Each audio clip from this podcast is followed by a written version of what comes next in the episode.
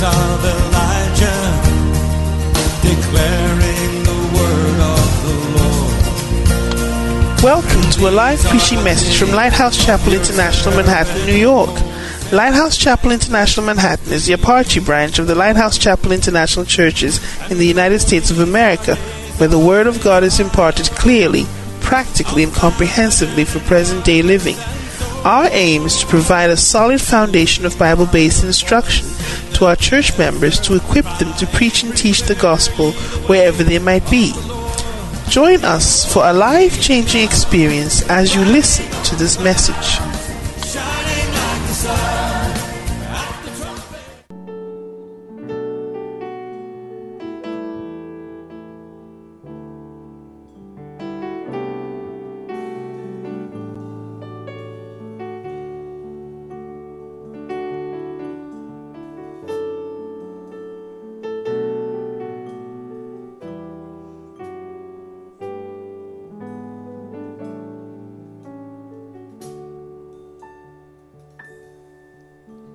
Stand amazed in the presence of Jesus the Nazarene, and I wonder how he first loved me, a sinner condemned and clean. I stand amazed in the presence of Jesus, the Nazarene, and I wonder how he chose to love me, a sinner condemned unclean. How marvelous, how marvelous, oh, how, how wonderful, yeah, oh, shall I ever, how marvelous, Lord, you've been so good to me, you've been so kind to me. My Savior's love for me. I stand amazed. I stand amazed in the presence of Jesus the Nazarene, and I wonder, and I wonder how.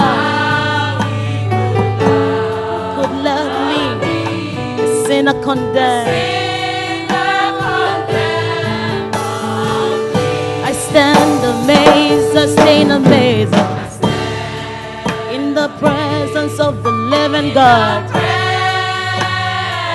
Oh Lord, we say thank you, the Nazarene, and we wonder how He first loved us. He first loved. Sinner condemned, unclean, how marvelous. Come on, lift your hands and let's worship the King of Kings. He has done so much for us.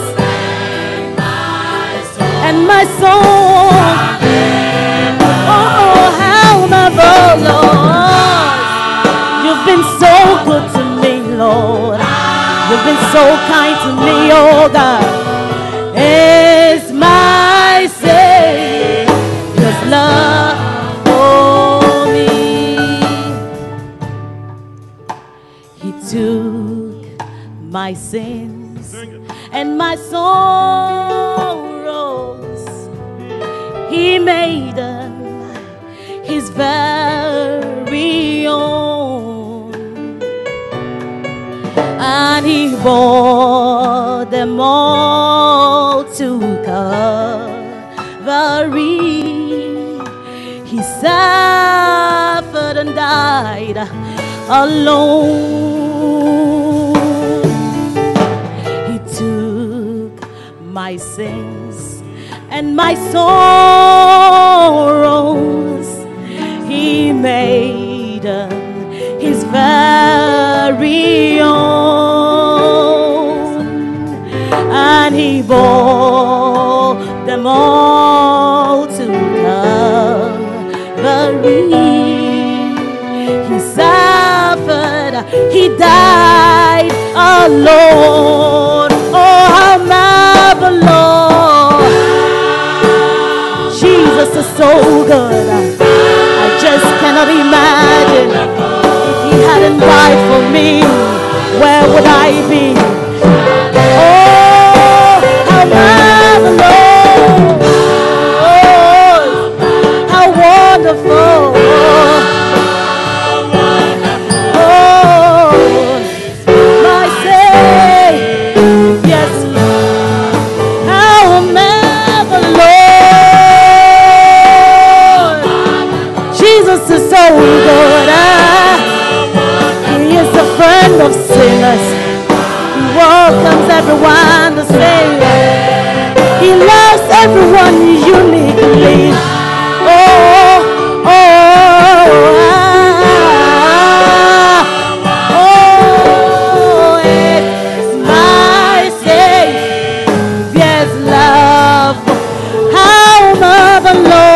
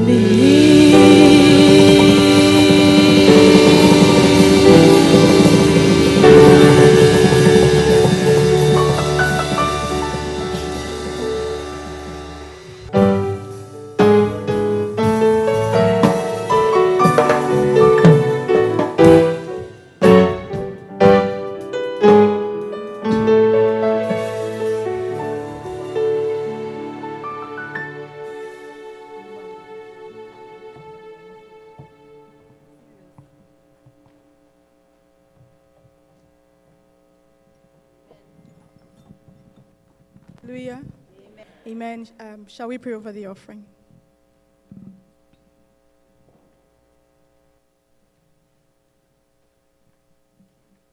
Father, we thank you for this offering. Bless it for the use of your kingdom. In Jesus' name we pray, amen. Amen. Amen. Amen. Reverend is preaching in California.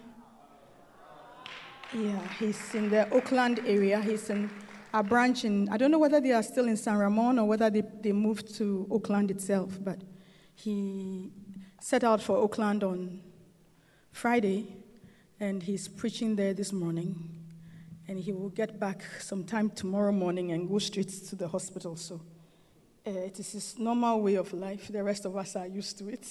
According to my sons, they don't even ask too many questions these days. Is he at home? Is he not there? I mean, okay, where is he this time? That's the kind of question they ask, or they don't ask at all. But um, he sends you his greetings. He misses all of you very much this morning. And um, like Alfred was reminding us, today is Palm Sunday.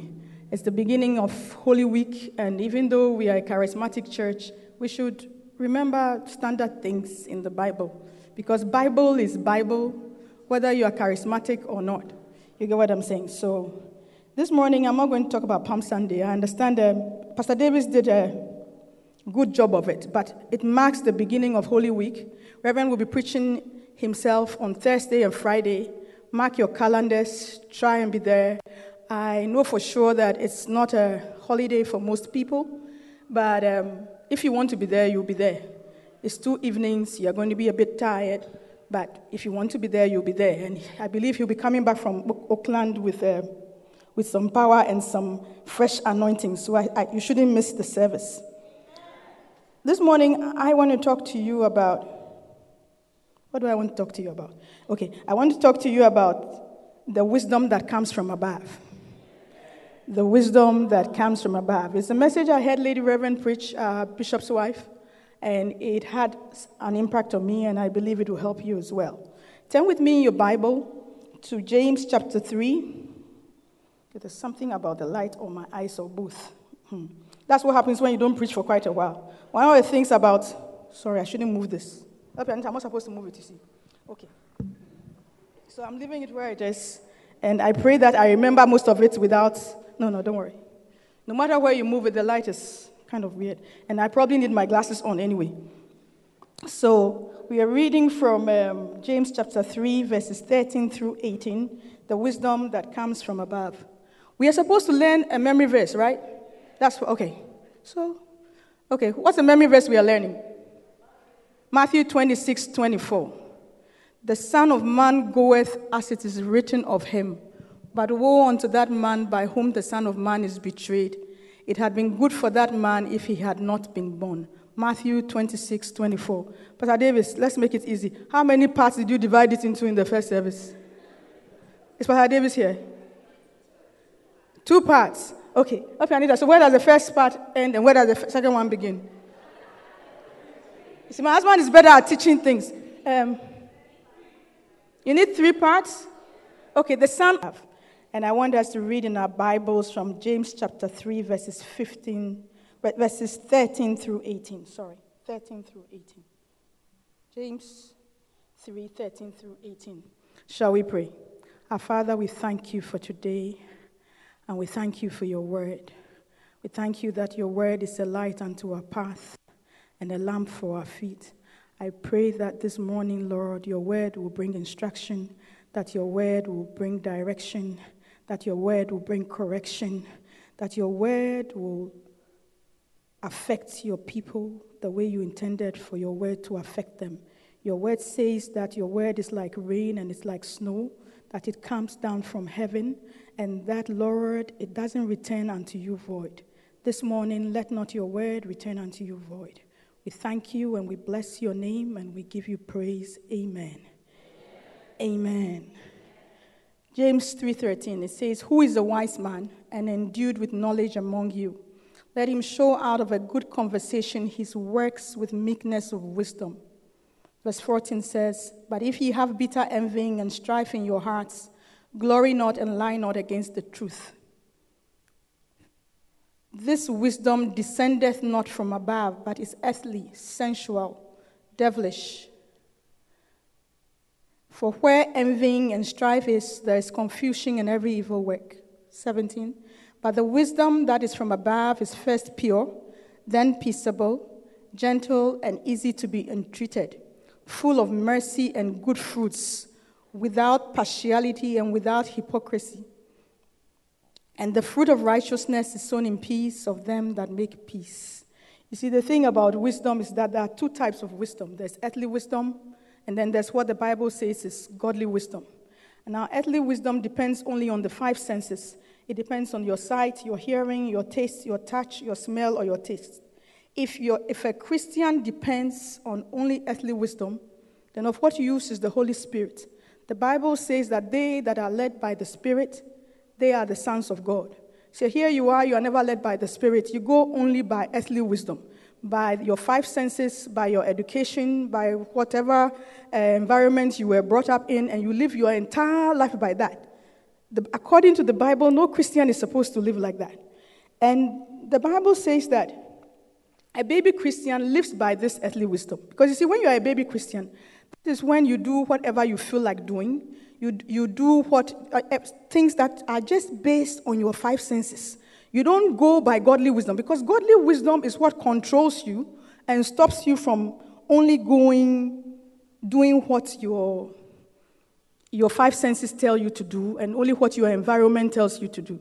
So this morning, I want, there's a lady in the Bible, her name is Abigail, and we're going to learn from her life how to exercise godly wisdom no matter your circumstances. You see, typically you wonder, why would you choose Abigail? I mean, I was wondering myself, why did Lady Reverend pick Abigail? But then as I read, as I listened to her over and over again, I realized that she's a great example of godly wisdom, because you see, she was married to a polygamous king. Uh, life can't get more complicated than that. You get me? Yeah, yeah, I mean, because you see, b- b- living in a polygamous system, um, I think it was Lady Reverend who told me, said, those of you who grew up in monogamous homes, you lack a certain ability to even discern hatred and strife. And where to, you don't know how to live among people who don't really like you, people who, I mean, you don't, you, you can't even tell when you're not liked. You can't tell when you're hated. You don't have uh, what she calls a certain street wiseness that comes even to a rich man's kid who lives who lived in a polygamous situation. Because you are used to your nuclear family, you are used to your mom and your dad and your siblings. And even though you fight among yourself, basically you love each other. You get what I'm saying? And so you take that whole, that thing out into the world. You get me? And, and, and you are amazed time and time and time again. It's a type of wisdom and you don't have it because you grew up in a nuclear family. It's because everything has advantages and disadvantages. You know what I'm saying? Yes. So, but people who grew up in polygamous situations, they can read the situation like leaves in water, like, like a seer reading leaves in water. You see, they have been around. One of, one of my other friends said to me that, you see, if you have lived in your stepmother's home before, you know when a smile is not a smile. It is because you don't have a stepmother that you don't know that not every smile is a smile. You get, you get what I'm saying? Because when you get home and your dad is there, your mother is smiling, the smile is genuine. You, you, you get what I'm saying? Even when your mother is angry with you, you know that the smile is genuine. But for those of them who had stepmothers and hung around stepmothers, they understand that some smiles are smiles in the presence of the master. They understand that the smile does not mean that when everybody else is offering an opinion, you should also offer an opinion. They understand, see, it's just a certain wisdom. They understand that even though your half-sister is wrong, you are not supposed to say so. You get me? But you, with your nuclear family wisdom, everything you think you say, you blurt it out. You do the same thing in the office. You don't like the boss. When the other people are talking, then you talk. The next thing you say, when there's time for someone to go, they said, you said it. You weren't the only one thinking of it, but you, you have this thing where you assume that you can be yourself everywhere. You know, like they say in this country, your mom doesn't work here. It means that there's no unconditional love for you in this place. So uh, grow up and um, and don't be so much of mommy's girl, daddy's girl, mommy's boy and daddy's girl. I think it's usually the other way. Grow up. Life doesn't work that way a lot of the time. You wish it did, but it doesn't. So First Samuel chapter twenty-five, verses one through three. We'll come back to James later. It's quite a long passage, and I'm going to read many more verses than that, but let's start with the first three. The Bible says, and Samuel died, and all the Israelites were gathered together and lamented him, and buried him in his house at Ramah. And David arose and went down to the wilderness of Paran. And there was a man in Maon whose possessions were in Carmel, And the man was very great, and he had three thousand sheep and one thousand goats, and he was shearing his sheep in Carmel. Before we go, and I want to say that back in the day that they are talking about, if you owned a lot of sheep and one thousand goats, you were really wealthy. So this man is like some of the celebrities that you've been spending your time watching on reality T V, you get me? He has a fleet of cars, and he wears a lot of chains, and he has a fleet of planes. He, dri- he, flies, to, um, he flies to Europe, Uh, to Portofino, he lies on a boat, you know, all the nonsensical things that you like looking at. So this man had all those things, and a thousand goats, and he was shearing his sheep in Carmel. He was a really wealthy man. Then verse three says that, now the, now the name of the man was Nabal, and the name of his wife Abigail, and she was a woman of good understanding and of a beautiful countenance. But the man was churlish and evil in his doings, and he was of the house of Caleb. So let's stay here for a while. Now, you see, typically when people say, are describing a couple, typically it's the man who is nice, the wife is always bad. You, you, you know what I'm saying? The, you, the, don't look at me like you don't know what I'm talking about. The man is, the guy is nice, his wife is bad. That's the normal description. You get me? Especially, yeah, typically the man is nice, ah, but the wife. But, it, but, but this verse shows us that there are different types of couples. This particular couple, the wife was the nicer person to know, and the... And Nabal was uh, churlish and evil in his doings. But when you get to the book of Luke, I believe, the Bible says of Zacharias and Elizabeth that they were both righteous. So, you see, there are different types of couples. And when you are dealing with a married couple, you should know the type of couple you are dealing with. When you are, those of you who have become marriage counselors, you should know the type of couple you are dealing with. There are some, there are some couples, the balance of power in the house rests with the wife. And the sooner you figure it out, you'll be able to deal with them better. Then there are some couples, the balance of power rests with the man. Then there are some couples, there's no law where they are, so it's a free-for-all. Even when they are fighting, it's a free-for-all. Everybody says whatever they feel like saying. So you have to know what type of couple is sitting before you before you open your mouth. Something that works in a house where the man is in charge will not work in a house where the woman is in charge.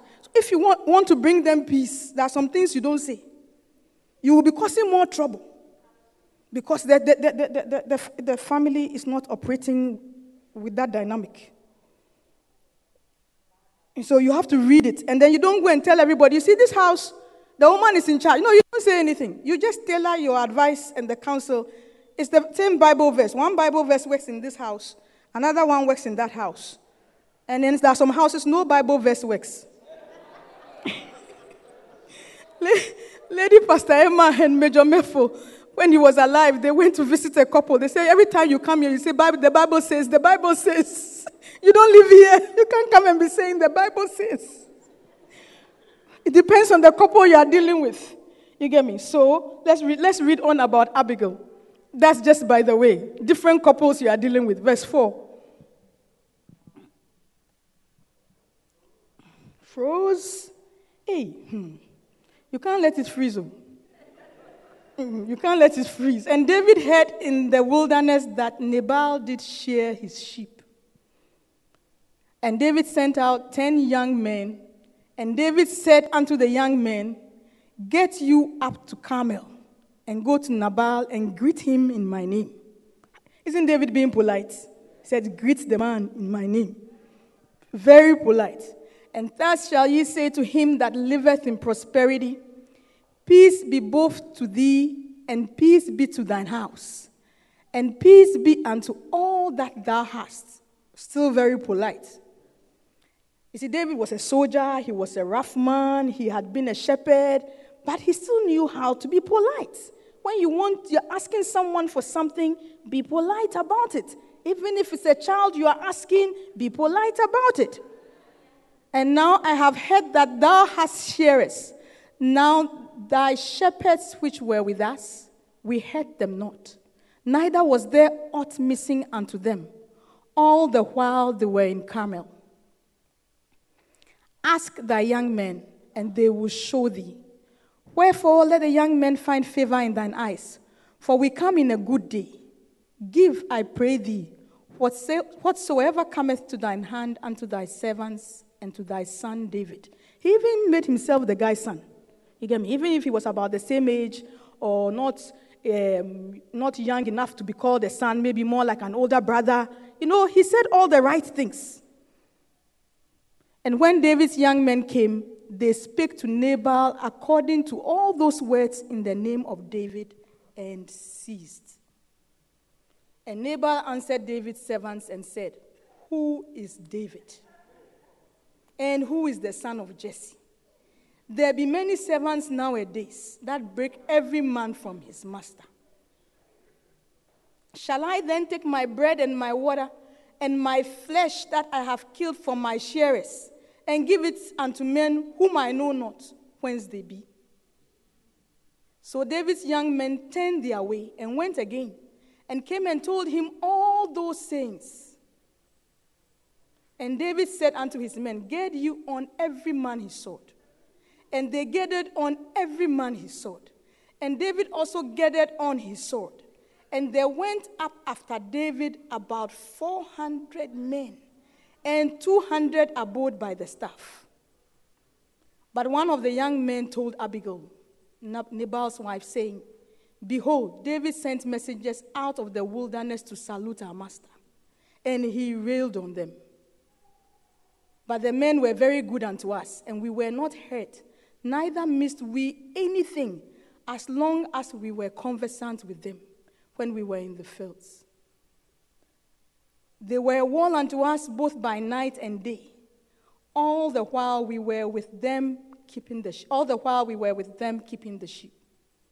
Verse seventeen says, Now therefore know and consider what thou wilt do, for evil is determined against our master, and against all his household, for he is such a son of Belial that a man cannot speak to him.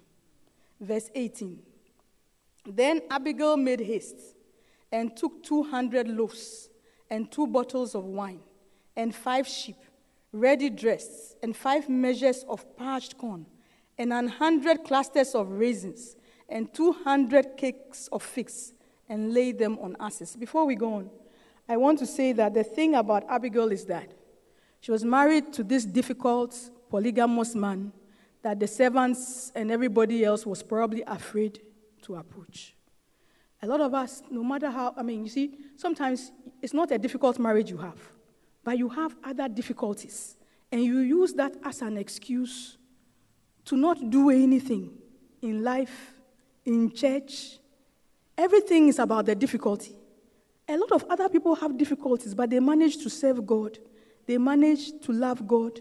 They manage to do what they need to do and what they are expected to do. So you alone, why is your difficult situation? Can you imagine this person, even the young men whom David sent, they said exactly what their master said. They were so polite. They just said what he said, and he still sent them away. And he didn't just say, no, I mean, no, I won't give it to you.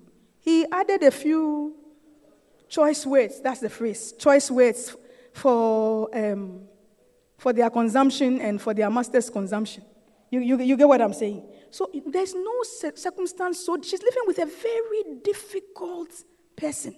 But if you are living with a difficult person, there is a way to comport yourself and make sure that you are not the difficult person. Because sometimes you say that the person is the difficult person, but all the neighbors who are looking say that thou art the difficult person. It's very relative. Difficult is relative. Difficult is relative. Just that because you are the difficult one, nobody can tell you and nobody has told you. But all the people are thinking. You see, you never know. You see, like I was telling you about those of us who take everything as, as at face value. And I had to grow up and stop doing that. I mean, the fact that someone is smiling at you and saying nothing back doesn't mean they agree with anything you are saying. That's another thing that was a big surprise to some of us. It's because, we've, because if when we don't agree, we speak up.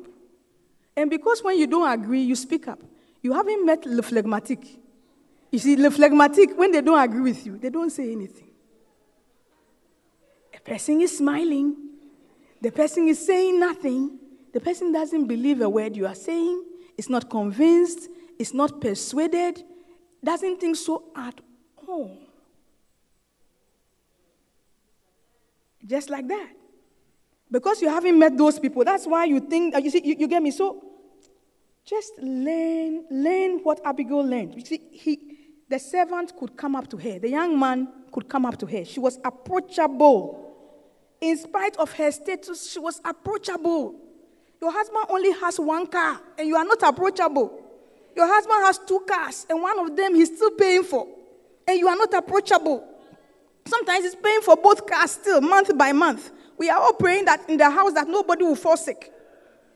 Because if somebody falls sick, the car will be repossessed. The house will be foreclosed. One paycheck. Reverend had a very funny friend. It was a doctor. He said, look, even a lot of people are living one paycheck away from homelessness. It's just one paycheck. Then some people is two. Then some people is three. It's a state of life. And you can live in that stage no matter how much you are paid. You are just one paycheck, two paychecks, three paychecks, four paychecks. The day you can't go to work.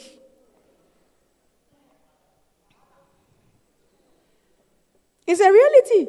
And it's a, for, for, for some people, it's the beginning of life, so there's no choice. But for those of us who have been around for a while, the question is why? Why? After, in the house we live in and all the things the bishop says about death, the question is why? She was an approachable person. So you ask yourself, the Bible says she was a woman of good understanding. How did she end up with a man like Nabal? How did she end up with an evil, difficult, churlish husbands? A few possibilities. I'm sure you can come up with your own. A few possibilities. Maybe she married him before she got born again. Maybe she married him before she got to know the Lord properly. Maybe, you see, you must always make excuses for people. Maybe um, the usual story is that the neighbors can see, but you cannot. Love is blind. The neighbors are not. So people could see that that is how he was. But you, you, you refused to see until the wedding was over. You get what I'm saying? So there are various possibilities. But having found herself in the difficult situation, she was still approachable. Why are you so unapproachable? Young woman, why are you so unapproachable? You say you want to be married. Every convention somebody has and says that if you are not married, you want to believe God for a spouse. You come and stand in the line. You see, what you should remember is that some of us, we've been here for a while. You get me? We've been, we've gone to other branches and then we have come back. We've been here for a while. So if you are going to come and stand in the line, the Bible says that Christ is both the power and the wisdom. So the power is the standing in the line for the man of God or the woman of God to touch you. Then the wisdom is your part. What is making you so unapproachable? Why are the young men afraid of you? So many airs. Okay, maybe fear is the wrong phrase, but so the way you carry yourself. One lady pastor told me that she's married now. She said, look, she went to London some years back when she was younger and not so wise. And there was a man who was interested in her. He was introduced to her. And he said he was taking her shopping. So when he took her to the shop, I said, when she got there, I said to her, her that he didn't know you well. He would not have made this offer. So she, because even now in the converted stage, she's not easy when it comes to money. So she said, he asked what she wanted. Hey, Christian sister. She said nothing she picked, if I remember right, nothing she picked was under two hundred pounds. This is ten, twelve years ago. A person who is just thinking of marrying you. So I asked her, I knew the answer to the rest. I knew why she wasn't married to him. I asked her what happened after that. She said, he never called her again. So he said, he's a wise man. One shopping trip. Hey, it's, it's, it's, it's, it's a form of being unapproachable. The cheapest thing she picked was two hundred pounds and over. Even then, that was her taste. And those of us who know her, we were laughing because even now, in the more spiritual states, her taste is not simple. But, I mean, a lot of things are getting better. So, we all thank the Lord. If you want to marry, you have to be approachable. And you see, not approachable by people who cannot marry you. But you have to be approachable by the people who can actually marry you. Last time we checked, polygamy was a crime in this country. The last time I checked, Nicola, isn't polygamy a crime in this country? It's a crime. You get what I'm saying? So if you are only nice to married men, it's a good thing. It's a Christian behavior. But you have to move one step further and be kind to unmarried men.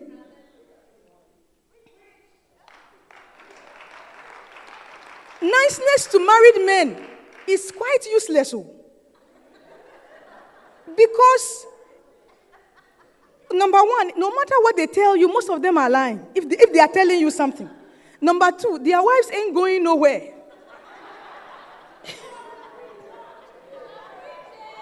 Their wives ain't going nowhere.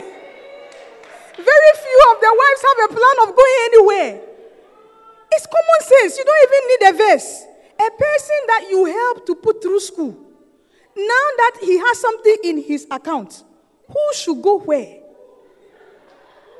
A person you have fed before, now that he has some money, who should go where? One of my friends said, even when he's annoying, I don't move. I'm movable, unshakable, always abounding. Where are we? Where, where are we going? A person you help put through school, a person who could not have finished grad school without your paycheck. Today, nowhere, nowhere, nobody's going anywhere. So niceness to unmarried men is a good policy. Taking care of unmarried men is a good policy, so long as you don't overdo it. It's a good policy. Nobody's wife is going anywhere. Even the unbelievers are not leaving, let alone the believing ones. Nobody's going anywhere. Yeah, maybe she would die. Very few people die. In this America here, very few people die. Very few people die. Lady Reverend said one of the occasions in life from which she learned a lot was Missus Saki's passing, the first Missus Saki's passing. She said, hey, the aggression to be the next Missus Saki. She could say, look, before, you see, sometimes I want to say that it's somebody else's church, but this one, alive, Kodesh. Hey, so, so, so be nice, be approachable. It will help you a whole lot. Can you be advised? Can you be advised? Or you are the kind of person that your shepherd and your pastor prays for boldness to tell you something. And they get into trouble with their senior pastors all the time because of the rumors about you. Can you be advised? Can somebody even come and say that, Sister X, Y, Z, D, and E, so the Bible says this? Or is your pastor afraid? The lady pastor is afraid. Depending on who you are, when the pastors discuss something, everybody laughs and everybody leaves it alone. And then when it's somebody else, the person will be told. But depending on who you are, can you be advised? Like Abigail, a servant could change her mind. A servant, oh, a young man, one of the young men, one of the many young men, not even the special one or the highest one, but one of the many young men could come, come and tell her that, look, do something. Do something. I mean, change your mind. Don't just relax here. Whatever you are doing, polishing your nails, going to the spa. I mean, all those things, they can't be done if you are dead.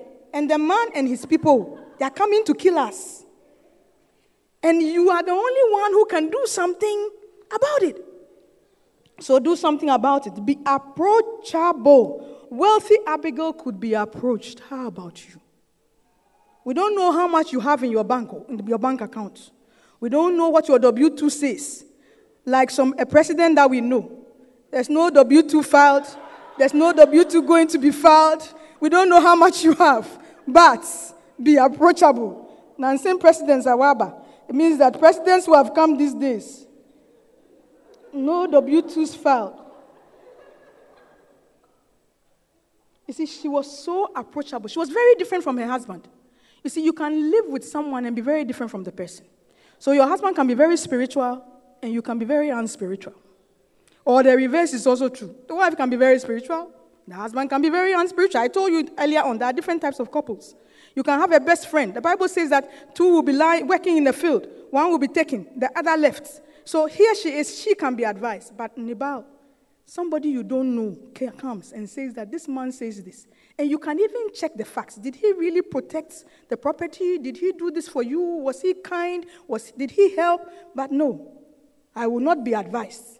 And you see that they ended up in two very different places.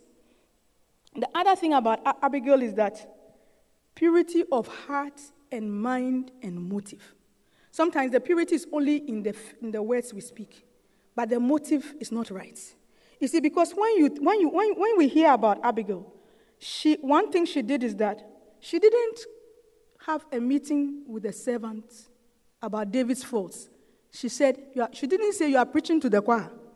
She didn't say you are now you are coming. You people have now seen that he is evil and churlish and all the things that you are saying. I live with him. I am the one. I am married to him. I am married to him. Look, please take me back to that verse where the servant talks to her. Uh, before, before, uh, uh, after this.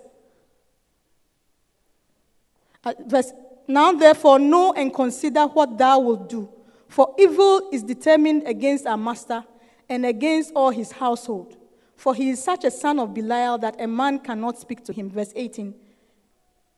You see, so then, then she made haste. She took action. She didn't have another meeting about how bad Nabal was.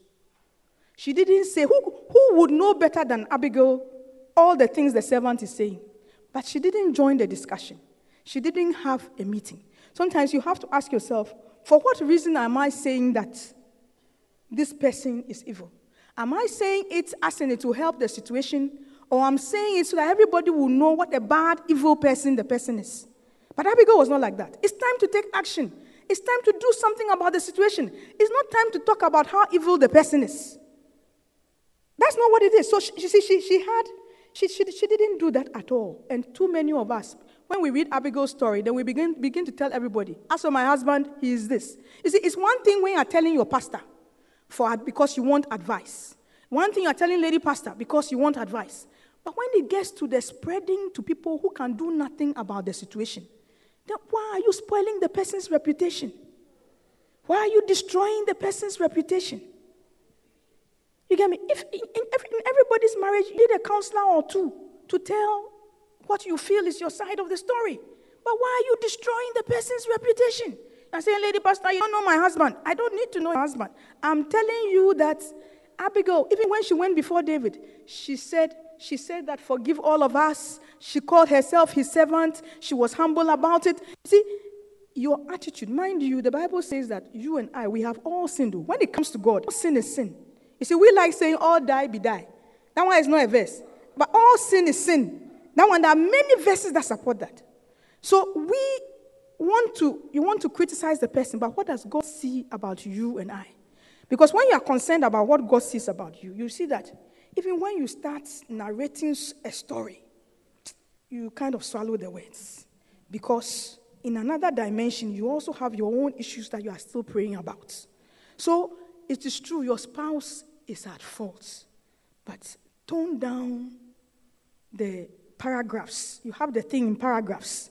The servant has actually brought himself, as he has come to say that the man is bad. Okay, I'm glad that I didn't say it. It's good that other people have sinned. Then you start giving reasons, one, two, three, and you are still talking about somebody with whom you have children. And that fact is not about to change. And you are still talking about somebody you live with. And you haven't left. As Bishop told someone, if he's so bad, why are you still there? If she is so bad, why are you still there? You haven't left. Then, the thing about purity is that it has a sexual side, which a lot of Christians wish it didn't have, especially the younger ones. But you see, we can't talk about purity in the Bible without talking about sexual purity. So, sexual purity, I'll make it brief. Reverend is not here. I don't want trouble. I, I just want to keep on moving. Sexual purity is like courtesy for boys and girls. It's required of both Christian boys, girls, men, and women. You see, sometimes the men want us to say it's only for us, but the Bible does not say so. The sexual purity, boys, girls, men, and women. It is, I think the boys and the girls these days, they get it. We say it a lot. And whether they are going to mind us or not, we say it enough. Flee youthful lusts. So if, we will leave them alone for today. Today, I want to talk to the married couple, couples in this part of the service. Listen, if your wife, if your wife is not supposed to flirt, then you are also not supposed to flirt.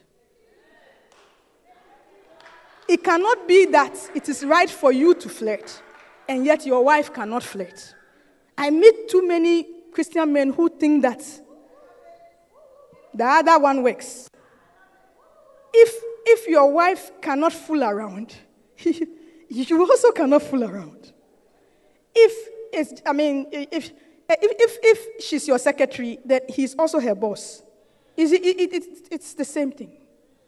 An inappropriate relationship is an inappropriate relationship. And you will reap what you sow. You get what I'm saying? Anybody can be like that. Don't, don't get me wrong. Sometimes the people whose dressing looks the most suggestive are, are actually the ones who are not like that at all. I had one of my shepherds in one of the other branches I pastored. When you see her, you will assume that she's the most promiscuous. She's not like that. It's just she likes to dress that way, so people make a lot of assumptions about her, and she doesn't care. But there are people who don't look it at all. They are so good at it that you are deceived, their husband is deceived, their in-laws are deceived. It is an amazing thing. They are, they are that good at it. You should be afraid of such people.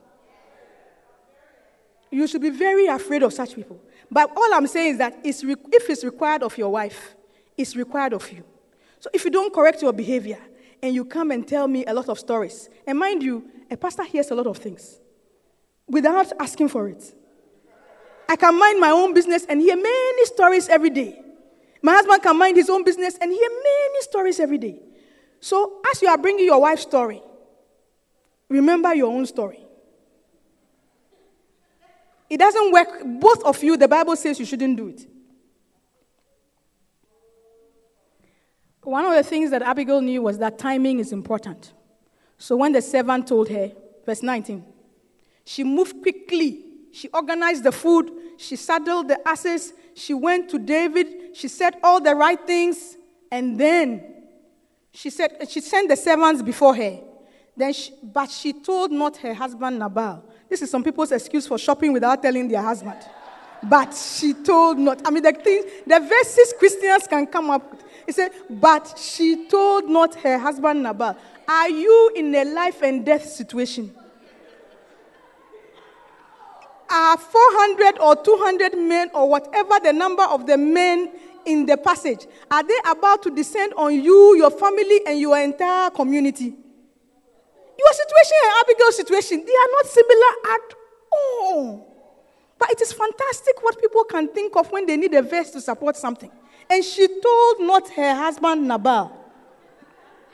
Ah, how you, you are you are you are in the mall. You are buying dresses you can't afford. You get what I'm saying?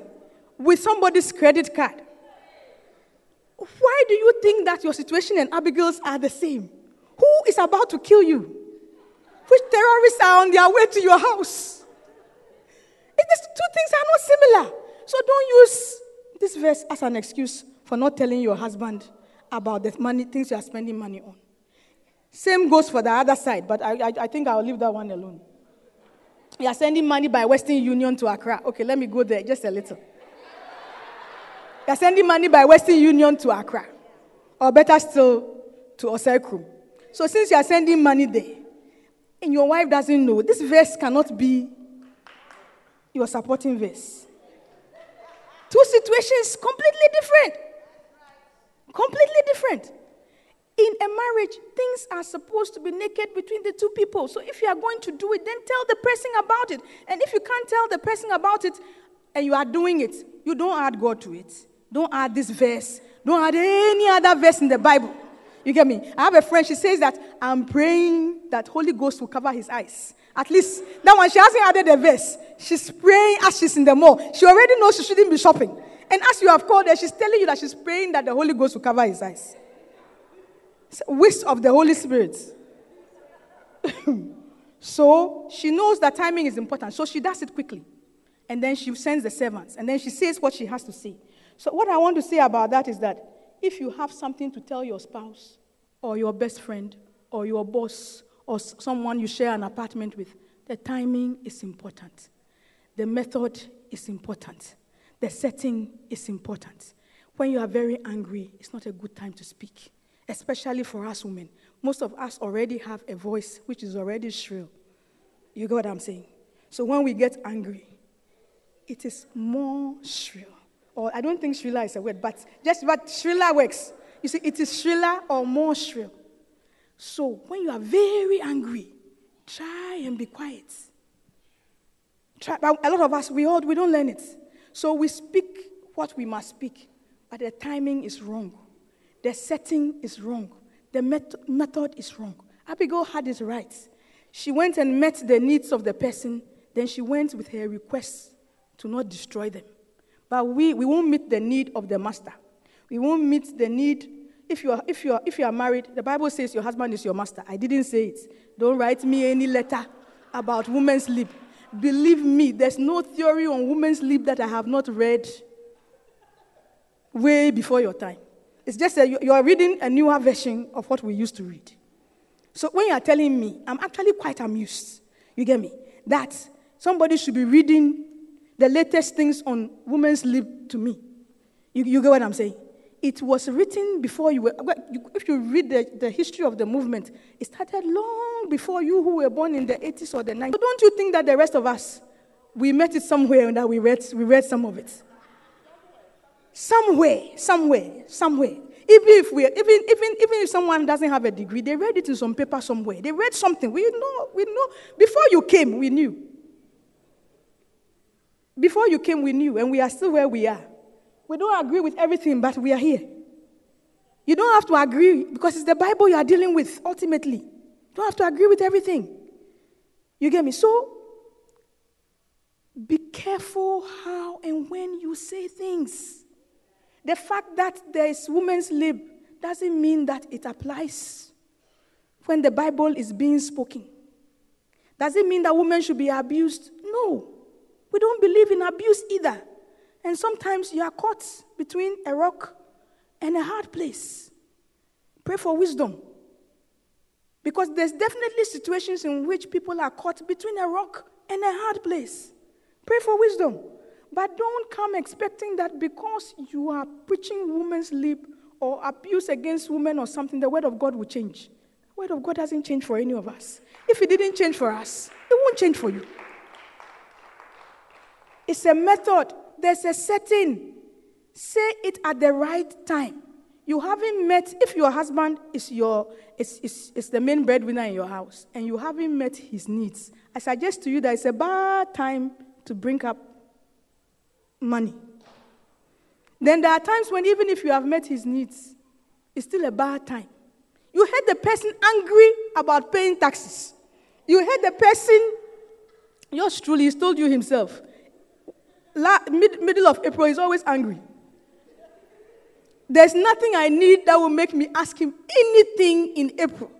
Before April, I have money for everything I need to do. Because you know the person is already angry. It's a bad time to ask the person about money. It's a bad time to go and do something silly with money. Your boss in the office, he, he signs your paycheck. I suggest to you that it is always a bad time. With your husband, sometimes it's a bad time, sometimes it's a good time. You have to read the situation. With your boss, it's always a bad time. The person who signs your, ba- your paycheck, it's always a bad time to tell him something at the wrong time. Unless you are leaving. But if you are going to be saying, staying, it's a bad time. But that one I think we all get, because we need our paycheck.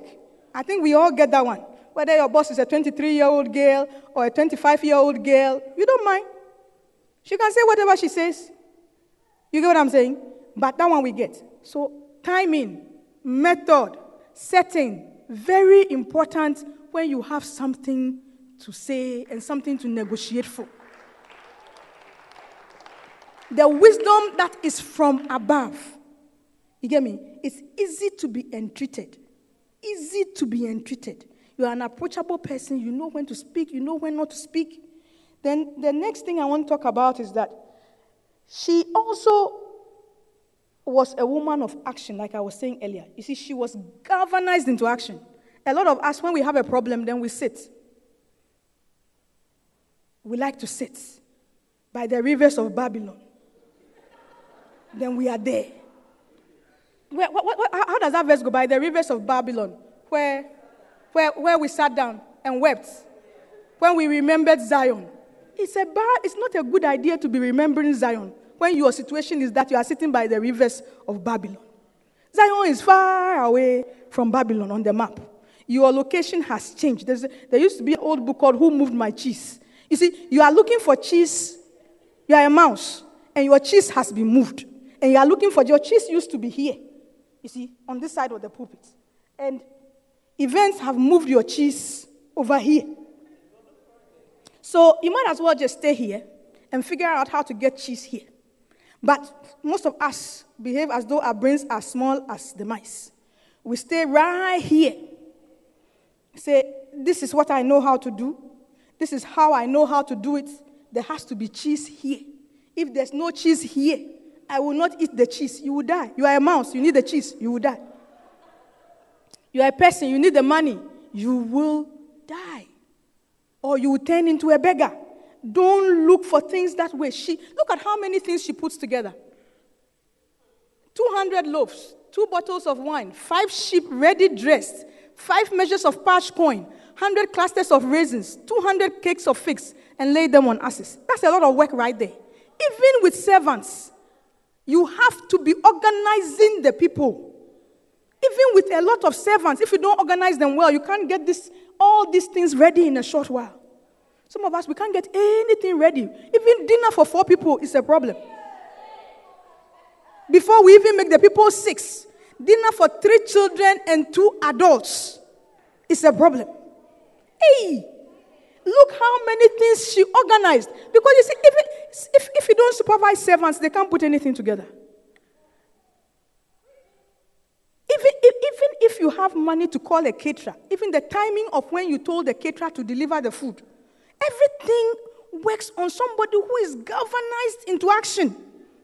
One of the things I've, I've, we've all learned from Lady Reverend, and we watch her and we are always amazed. It doesn't matter how many people are in her house. It doesn't matter whether it's something she's doing herself, whether servants are doing it. There's action.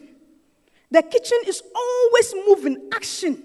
If she's not doing it herself, the supervision is done so well, everything will go well. She's concerned about the table, how it is set, whether that napkins are matching, this is here, that is there, this isn't here. And she can see a whole lot at once, no matter how many people she's serving. You get me? I mean, some action. You are saying, I'm not a woman, but okay, in your own life, as a man. I'm not a woman, I don't cook, I don't do anything, okay. In your own life as a man, when there is a problem and there is trouble, it's still time to move. The Bible says, now Moses, my servant, is dead. Now, therefore, arise. It's one of the verses I had to learn and learn really quickly in my thirties. Because you see, there are some problems in life that you just want to sit like by the rivers of Babylon and cry. And I told you, some of us, we can cry because we're the kind of children who used to cry a lot. We're known for it. So you want to move into adulthood and cry. One time, Bishop Adi told me that it's good that you are married to who you are married to because he's not moved by tears. Because if you had married somebody who was moved by tears, the person would have been, I mean, not have been able. Because he said, he watches me moving around and he said, this guy is good for you. My husband, if you cry, okay, he, he may talk to you for a few minutes, but the way he is and the things he has to do, he, he will still have to leave. If it's not church, it will be the hospital.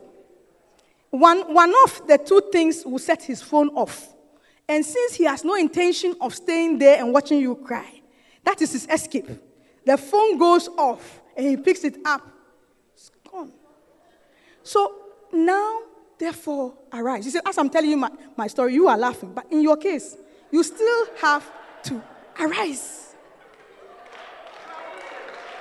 You still have to get up and do something before you die, as they say. Now, therefore, arise. Get Get up and do something. This is not working anymore, so do something else. There's a, and sometimes some of us, we look at how difficult the situation is. I remember standing in the subway. I must have been somewhere. No, I don't even remember where I was. My son was sick. I was coming to school in New York. I had studied the whole day. I was had missed the train. There was some last-minute um, lecture I was supposed to go off, go for, and the train was gone, and I had run down the stairs, and I was standing there crying. I was standing there crying. I said to myself, what's the use of the tears? You go back up the stairs, you get another ticket. You get what I'm saying? And you try it, and if you can't, still can't get to the class, call your friend who can go to the class, because the cry is not helping. The train left already. I must have been about maybe thirty-three, thirty-four, but life was difficult. You know, the way life can be difficult soon after you move to this country. I'd been here for about four, five, but it was just difficult. I was just, I couldn't believe I had missed the train. I was looking at the time, just standing there. I just began to cry. Of what use is the tears? Catch the next train. Or go back to Jersey and call your friend. And then start figuring out. Those days, we didn't have so many things that you could send around. You are actually going to need the notes. You get me? Of what use is the tears? And then there was, of course, by that time, I had been married for long enough. I got married just before I turned twenty-six. So by about thirty-four, I know that even telling him is useless. You get me? The story is not a good story to tell. I don't even think I told him that I missed the train. Because if I had told him, he would have added blasting to the cry. You paid for the class and then you missed the train. No, you go and look for the notes. He would tell, I mean, all he would say that we are all in the same situation. I'm married to you, we have the same child, we have the same problem, I, I'm passing my exams. And so since you don't want to hear about how he's passing his exams and you are struggling with yours, you keep the story to yourself and pray some more. You pray and you move. I will never forget that day. When I see that station, I always remember. By the rivers of Babylon. Hey. And she's a peaceable person. You see, peacefulness. Being peaceful. Some of us, it doesn't come naturally for us to be peaceful. You get me? It doesn't come naturally to be peaceful. Somebody said Jamaicans. I didn't say anything. Then there's a group in Ghana. They are called, I mean, Bishop calls them Germans. The Germans are coming. When the Germans are coming, it means that trouble is coming. Trouble. Trouble has come. This morning when I was getting ready for church, a couple of my relatives were calling me. I said, oh, no. No, not today. Not today. Not this morning. Can't afford this conversation. But I knew that if I didn't pick up, they would go on calling. So I called and acted as though I needed to go back to sleep, but I didn't need to. I wasn't going to sleep again. Because otherwise the story will not end. And I can't solve the problem. You get me? So I listened politely, and then I said that, oh, okay, yes, what you have planned to do is good. Yes, it is good. It's, yes, it is very good. And after I said it often enough, she let me go. I heaved a sigh of relief. I thanked my God, and I hung up. I didn't agree with anything she was saying. But at a point, peacefulness is more important than getting involved in this situation I can't do anything about. I can't do anything about the situation. I don't agree with how she's solving it. If I go there, I will do it differently. But since she's there now, it's okay. It's okay. I've learned. I've learned the hard way. No, no. It's not. The Bible says, blessed are the peacemakers. So if you are not, Bishop says that depending on where you come from. See, somebody said Jamaica and then the Germans. So the rest of you are sitting there laughing at us. But if you come from any of these two places, as Bishop said, assume that you are naturally quarrelsome. Assume it. And back off from every fiery situation. It's not because, you, you see, because of your where you come from, you naturally want to engage. But when you feel the first engagement, back off. And be, it's a good policy to have. then those of us who are looking at us as though you don't have any fights. Sometimes, I always tell my husband when somebody is cantankerous and they are not German or Jamaican, I always tell him. I say, hey, please, it should be noted that this person is not German. And then he looks at me and says, that's the sign that you are a German. The fact that you want to point out that the person is not German. I say, hey, this quarrel hasn't ended though. Have you noticed that there are no Germans involved? And no Germans, no Jamaicans. But the people are still fighting. The Bible says, blessed are the peacemakers. So let's look for that blessing by making peace. Make peace. It's better to do the right thing in every relationship. I'm telling you, it pays off. It's better to do the right thing than to be the one who is right all the time. You, it is better to do the right thing. You see, don't use your life to learn it. We learned it earlier than you, and we are telling you, it's better to do the right thing than to be the person who is right. I've said something about easy to be entreated again. I want to say it again. Easy to be entreated. You can change your mind. A servant can change your mind. Your wife can change your mind. Your husband can change your mind. Your friend can change your mind. Your teacher can change your mind. You shouldn't have this mind that cannot be changed. The bishop says, what is the use of a mind that cannot be changed? Yes, you don't. You believe that uh, all whites are racist. Change your mind. Allow your mind to be changed. You believe that all African Americans don't like Africans.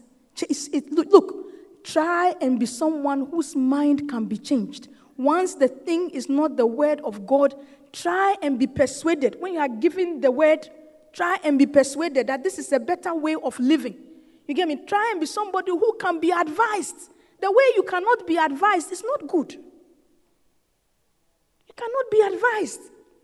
You see, when I meet someone, I met a, a, a, a, a lady recently through work. She's been married for forty-one years. You get me? And when she said it, and I looked at her, I said, wow.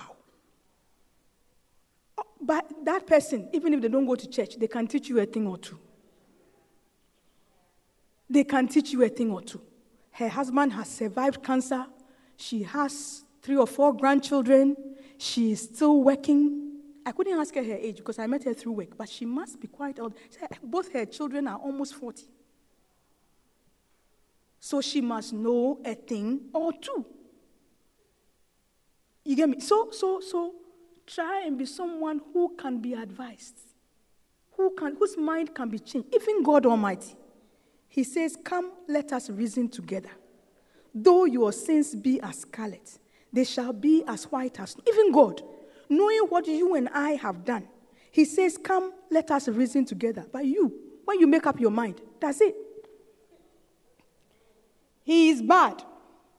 I am leaving. She is bad. She is a witch. I will not talk to her again. When you make up your mind, that's it. Why? God Almighty Himself. He knows who you are. You see, God is never deceived by any of the versions of ourselves we present to people. Since I heard Bishop saying that thing, I've never forgotten. He said, we all have versions of ourselves that we present to people. But uh, sometimes the version we are presenting to people does not correlate with the version we really are. And you are a better Christian when the version you present relates, correlates with who you really are. The people who really know are the people who live with you. Your spouse is never deceived. Your children, by the time they are getting to nine, ten, eleven, they have a very good sense of who you are. How you react to things, what you will do, what you will not do. Make no mistake. The, even the, the most polite child is not deceived. Not deceived at all. And as for your spouse, you yourself know that your spouse is not deceived. I got, sometimes I can look at my husband, I can tell what he's thinking. Sometimes he can look at me, I can tell what I'm thinking. It doesn't matter what smile. Recently we were talking to someone, and when we got in the car, he said, stop smiling because you don't, you don't, you didn't, I didn't say a word, but I've learned how to put a smile on my face. But he knew that this smile, there's a whole lot going on behind the smile. And I can also tell when he's just being politically correct. Because everybody has to learn sometimes not to say, you can't say everything you are thinking. It's not right. Easy to be and change your mind when you have a disagreement even with your child, especially the ones who are growing. Can your mind be changed? Place is quiet. I don't want to go to law school. I don't want to go to medical school. I don't want to be a doctor. The nonsense that we hear these days, there is a lot of nonsense. But can your mind be changed? You see, we grew up in a place where even if you weren't poor, going to school was a big deal. So if you notice, the children who come from backgrounds where they are relatively hard up, no joking with school. The people who have more than they can carry, they are the ones who think that education is an option and that they are doing somebody a favor. When they write exams, professional exams, when they, recently I, I said to one of my sons, if you want to go, go. The medical school. If you don't want to go, don't go. We are tired. we, we, we are tired of trying to convince you to do something for your own good. I, I mean, I, I, I mean, he was surprised. I didn't raise my voice. Said, if you want to go, go. You don't want to go, don't go. And his father said, and you should have added, when I told his dad, he said, and you should have added that, and live with the paycheck that you will get from the, the course you are insisting on doing. It's very simple. And he said, and then next time. So the next time I added it. Because you know how sometimes men talk to their children through you. I added that one. And then he said, then also add that, and I have a cut-off age for provision. There is no way, coming from where I'm coming from, that I'm going to spend all my fifties and sixties taking care of anybody. So everybody, able-bodied, with a normal mind in your head, I have a cut-off age. And, she, and he told me what his cut-off age for that particular son, and I told him. He said, so you should be counting the years as you are thinking of what you are doing. Because the three years, every year, they are reducing. And one day, you will be at zero. It's a good policy. Since we told him that, I haven't heard anything about not going anywhere. Very good policy. It's a very good policy. Can your mind be changed? But maybe sometimes the child really cannot do it. You see, sometimes some of the children, they are really struggling. But I am, I am, I am yet to see a child who is struggling in this church. A lot of the time, it's other reasons. But if your child is really struggling and cannot do something, can your mind be changed? Ask yourself. I mean, that, that is the kind of uh, part of everybody's life. It's up to you and your child. Proverbs twenty-nine, verse one. Proverbs twenty-nine and verse one.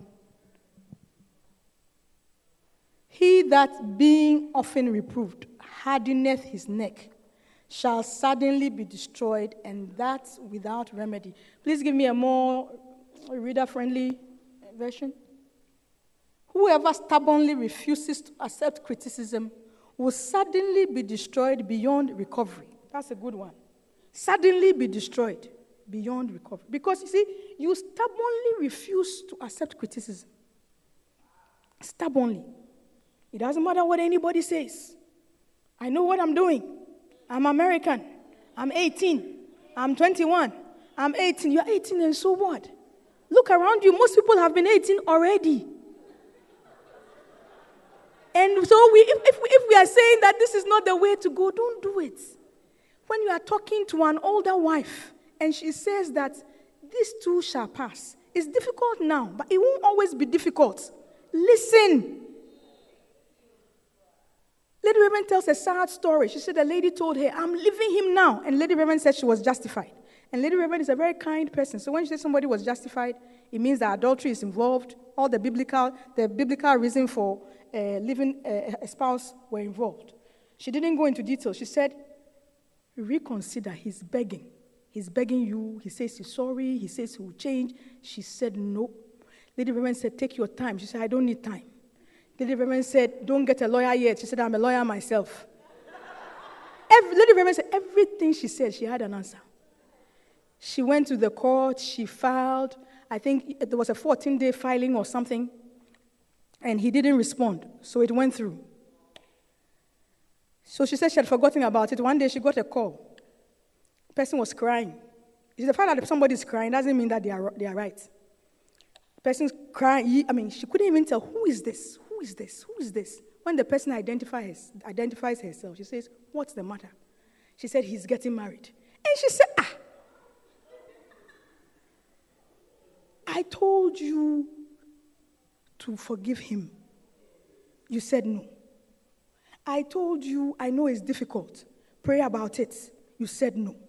I told you, give it some time. You said no. I tell, I said, okay, you can move out, but don't go and file. You said, I am a lawyer. You've done your own filing.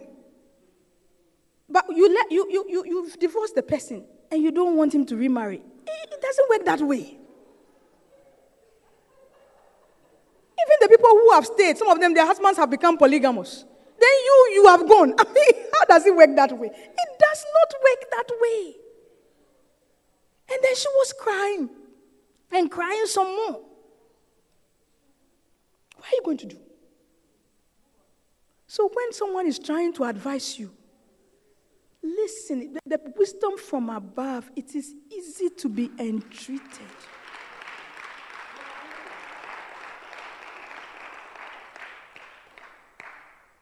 You are leaving your wife. Oh, woman, Kofi says I should close. Kofi, I'm almost done. I, he's just doing his job, but he's right, I should close. Listen, you are leaving your wife. What does Bishop say? He says, all women are the same. So I'm quoting the Papa himself. All women are the same. And to which, uh, one time someone said to us, Missus Saki and I, the first Missus Saki and I, that all women are quarrelsome. But since we know that his wife is more quarrelsome than most people, when he left, he was a senior person, so we, we didn't answer when he was there. When he left there, then the first Missus Saki told me, but some are more quarrelsome than others. We literally rolled on the floor with laughter. We laughed. We laughed so much. Every time we see him, we say in our heads, some are more quarrelsome than others. But all women are the same, according to the men who know. So as you are saying that you are leaving your wife, maybe she doesn't do something you don't like. She, she does something you don't like. Or she doesn't do something you want her to do. You will go and pick somebody who is good at that thing. But the person will also not be good at something else. The bishop said recently in one of the quiet time passages, be satisfied with your portion. Have you seen how when you go to a buffet and you want to watch what you are eating? You can't eat everything. Be satisfied with your portion. Your wife is always cooking and shopping. Take it like that. Some people are quite hungry where they are. Some people are scavengers in their own house. The wife makes a lot of money. She doesn't want to cook in the house. Take it like that. Some people too want a wife who makes a lot of money. Without food. Money without food. It's like, whatever you have, take it like that. We, you, you pray that one day the verses in the Bible will speak to her. But in the meanwhile, take it like that. You are changing for what? What are you changing for? What are you going to get? It's another of the same kind. The next thing I want to, I want to read, let me read First Peter two twenty-three as I close. First Peter two twenty-three. That applies to all relationships. All of us, whether you are married or not married. The Bible says in First Peter two twenty-three, he, please give me the King James first, who when he was reviled, reviled not again. When he suffered, he threatened not, but committed himself to him that judgeth righteously. Do you have it in the message, please? Or if you don't have the message, the N L T will do. They called him every name in the book, and he said nothing back. He suffered in silence, content to let God set things right. That's one of the best versions of the verse I've ever seen. Lady Reverend calls it one of her favorite verses in the Bible. They called him every name in the book, and he said nothing back. Most of us are not good at that. And that's why our relationships don't work. That's why marriages don't last as long as they used to. You get me? Because if you call us even one name, we must call you ten back. And we are neither German nor Jamaican. You call us one name, ten, easy. We will multiply it for you now. If you do two, we will do fifty. You do three, we have reached one hundred. He suffered in silence, content to let God set things right. That's Abigail. You see, everything about Nabal and all his suffering, everything had been going on. But you see, we have to learn as Christians to let things go. Lady Pastor, you don't know my story. You don't know what he said. You don't know what she said. You don't know the abuse I've suffered. But you can't have suffered more than somebody who was hanging in a, on a cross at the time Jesus was hanging on that cross. You can't, he was stripped naked. He was given the most difficult and the most cruel punishment known to man at the time. In those days, there were no laws that said that even a prisoner cannot be treated a certain way. In this country, you can go to jail or even be, be sentenced to death yourself for maltreating a prisoner. Because there are things which are no, known as cruel and unreasonable forms of punishment. That's how he died. And he said nothing. In Corinthians, it says that love suffers long. But you see, we have watched so many movies and read so many silly novels that we do not understand that love suffers, even that one, before it will even suffer long. Even the suffering, we are not used to suffering being involved in loving. Let alone. Then long, suffering long. Okay. So how will your marriage last? Because there is nothing you will suffer. How will your marriage last? You will not suffer anything. You know your rights. You defend your rights. You are both prosecutor and defender. Prosecuting the other person, defending your territory. Hey! One person, even in the courtroom, only one person, that's one side. And then there's a judge. By you, you are judge, prosecutor. Why? No relationship you have will last. None. So let's end here today. They called him every name in the book, and he said nothing. I want to suggest to you that Abigail was that kind of a person. I haven't done the message justice because there's no time to do it justice. But what are some of, these are some of the few things I learned from it. If you want to survive, if you find out from people who have worked somewhere for a long time, they know how to live with their superiors. They even know that somebody is my superior. But you, nobody's your superior. You can't work anywhere for a long time.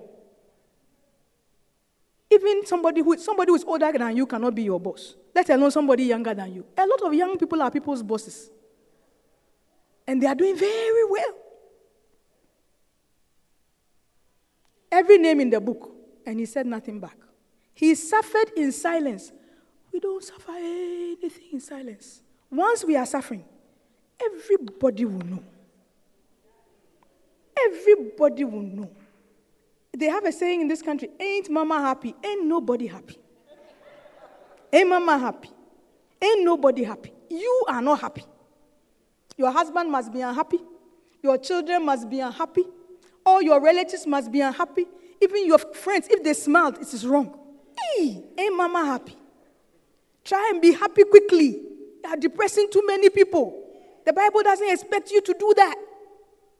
The Bible says of the Proverbs thirty-one woman that she openeth her mouth with wisdom, and the law of kindness is in her tongue. You may not be a woman, but when you open your mouth, let some wisdom come out. Let the wisdom that comes out, let it be godly wisdom. Godly wisdom from, give me that verse in James, for the, for the one that talks about godly wisdom. Let it be godly wisdom that comes out. Godly wisdom. Godly wisdom that comes out. It is easy to be entreated. It is I, I just want to see the verse in the King James. Who is a wise man and endued with knowledge among you? Let him show out of a good conversation his works with meekness of wisdom. Verse fourteen, please. But if he, no, let's go on. I don't have that much time now. That's the next one. But the wisdom that is from above is first pure, then peaceable, gentle, easy to be entreated, full of mercy and good fruits, without partiality and without hypocrisy, full of mercy. Be merciful. The Bible says again, blessed are the merciful, for they shall receive mercy. Mercy is one of those things that when you sow it, you just receive mercy. And everyone needs mercy. Everybody needs mercy from time to time. You need mercy. If not all the time, you need mercy.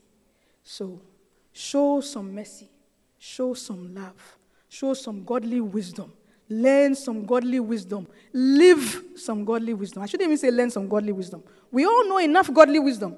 Question is whether we are prepared to live it. Live some godly wisdom. Let's bow down our heads and pray briefly. Father, we thank you for your word. We thank you for showing us that there is a difference. Pray for yourself. Difference between godly wisdom and earthly wisdom. Deliver us from the wisdom of this earth. Deliver us from the wisdom that is earthly and sensual and devilish. Help us, Lord, with the wisdom that is from above. Bless us with that wisdom. Help us to walk in it. Help us to suffer long. Bring glory to your name. And know that in due season, you will deliver us. Thank you so much for your word. If you are here today, you've never given your life to Jesus Christ, I suggest to you that it is the wise step to take. It is the first wise step. The Bible says that the fool had said in his heart that there is no God. But if you will say today that there is a God, that you need his only begotten Son to be your Savior, I will pray with you. He will come into your heart. He will be your God. And he will be your master. If we are all saved here today, we thank the Lord. We bless his name.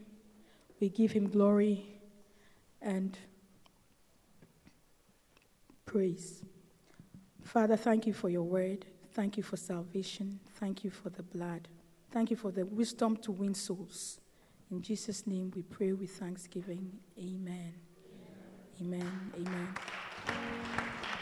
Amen.